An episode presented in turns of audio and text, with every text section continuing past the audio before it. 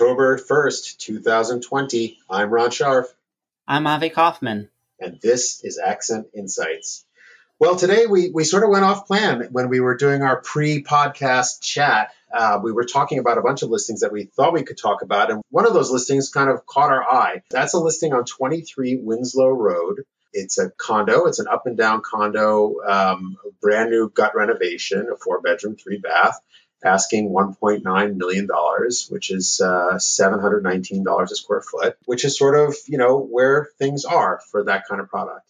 But what caught our eye on this is we looked at the street view on Google. We noticed that that, that the picture on Google showed that this house was under renovation, but you spin around and the two across the street were also under, under renovation. And you know, Avi made the comment to me that that Winslow Road had a little bit of an Allston feel because it is very close to Ave. And, you know, obviously Brookline, it borders other towns. And, um, you know, there are a number of blocks that are like that.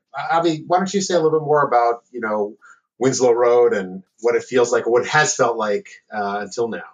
Yeah, so uh, 23 Winslow Road. Winslow Road is a is a street that uh, I cut through it often uh, in between Comm Ave and Babcock Street. It's uh, very close to Comm Ave, and like a lot of the streets that that are close to Comm Ave on the north part of Brookline. Uh, it has a lot of uh, students, a lot of renters, a lot of uh, multifamily houses that are used, and sort of the student rental population would be the feel of it. Um, but like you said, a lot of the houses have been turning over and being turned into uh, condos for owner occupants. And uh, it's not the only street that's just over from Allston and Brookline where we've been seeing this effect. Uh, another street where we've seen this perhaps even more dramatically has been Verndale Street, which is it's off of Harvard Street. It's a very centrally located, uh, but we've seen a big change there over the past, say, five or six years as well, right? That's right. I mean, I think you said something very, very important, right? This the studenty feel, right? A lot of these multifamily homes have been rented out to students and young professionals, and the economics of it are great because if you could you could rent to two or three students or pack people in young professionals and the rent would be much higher than it would be for let's say a family because you know divide the rent in four it becomes more reasonable. These students don't mind or these young professionals don't mind sort of living in closer quarters. It's sort of your, your first home for your first job after college. My brother lived on verndale street right after college. Um, and you know again it's a lovely block but it was definitely always had you know this very studenty feel and that's largely because there was one uh, landlord who owned, you know, I think six or seven houses on that block. And we both had clients who bought on Verndale Street. I had my clients who bought on Verndale Street bought in 2013 when I think there was a there was a developer who bought an older house and did a gut rehab up to Brookline standards. Beautiful, beautiful job. And it sort of stood alone on the block at that time. And so it got, you know, it, it, it, fetched a reasonable price, but it was definitely a discounted price compared to a similar product even just a few blocks away. But as you say, and you know, this is changing a lot. Verndale Street, that one landlord has recently divested of all of their student rental properties. And it's like it's it's a complete renaissance over there. There's, you know, I think six brand new construction, you know, relatively uh, in the last year, I think there's four and, and, and two or three more, not much older than that. And I think, Avi, you had some clients who bought there as well.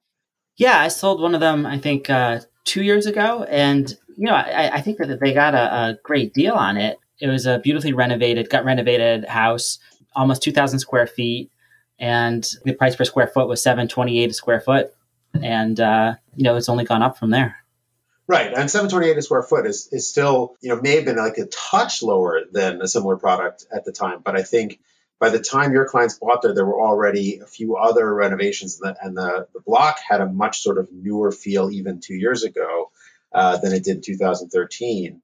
Um, I don't think there's much of a discount now at all. I think we're seeing, uh, well, we're seeing around 700 square feet for some of the recent sales. So, you know, maybe there's still just a tiny bit of a discount, but I, you know, it's very interesting because the the nature of the block has changed. You know, like my clients who bought, you know, even seven years ago, are now in a completely different block than they were, and I think their values um, have done very well because because of this this rental property character sort of going away. Um, I don't know where these renters are going to go. Maybe they're going to shift more into Allston, um, but you know I think they're certainly priced out of the products that are there now. And I think this leads us to one other property that's sort of similar not quite the same situation, but there is um, on the market right now. There's a single family house at 131 Westbourne Terrace. Um, this came on the market 16 days ago. It's a small house, 2,100 square feet, uh, four bedroom, three bath.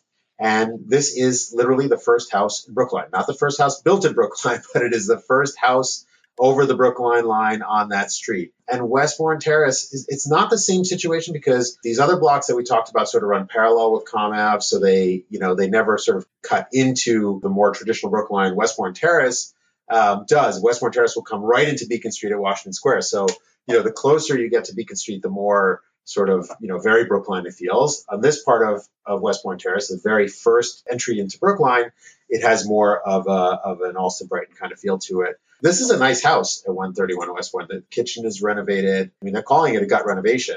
Yeah, and this was, um, you know, this was listed only 16 days ago at 1.79 million dollars, which for a single family in uh, Brookline is a good price.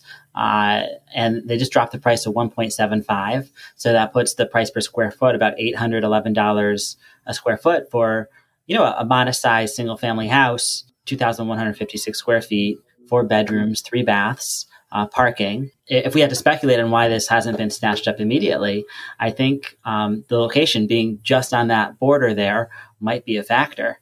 I think it might. And what's interesting here is that you know I, I actually have clients who bought in a condo in the house right next door, which was beautifully renovated a little uh, longer ago, like uh, probably eight nine years ago. Um, and then as you as you continue down the road, Westbourne Terrace also has been renovated like crazy. Um, you know, there are the the regular two family houses there. There's some very high end rentals. There's one one guy um, who buys a bunch of these and he rents them out for high prices to like high end professionals. Um, there is that sort of super modern three unit, very tall complex we talked about a couple weeks ago uh, that aren't selling because it's super high price, but very modern, beautiful. So really, as you as you run up the street in the Brookline direction, Westbourne Terrace just gets better and better. I think one of the things that this property is fighting with is you know, just over the Boston line, the stuff on that side doesn't look quite as good, right? The houses are a little bit older. There's a dance school across the street, a parking lot, and I don't know that those homes uh, over there. There's only a couple of them, but they don't have the same sort of upper scale feel. You are right next to Whole Foods there. Um, you are in the Brookline School District. So, you know, this house has a lot going for it. If it works for a family, um, and again, at 16 days, they already did a price drop. They're indicating they're looking for their price. Um, they've probably had a number of people through who said that wasn't their price. So this could be a great opportunity. Again, a beautiful house, you know, smallish, smallish lot, but with a lot of what Brookline has to offer on a, on a block that's doing very well. And you, you know, you walk out and walk in one direction, it's like, you know, another renaissance. I think that's right. Brookline's been a little bit of a different market than other parts of the state or the country, where it tends to be buffeted against um, economic distress. The, the prices seem to be stable in past downturns, at least.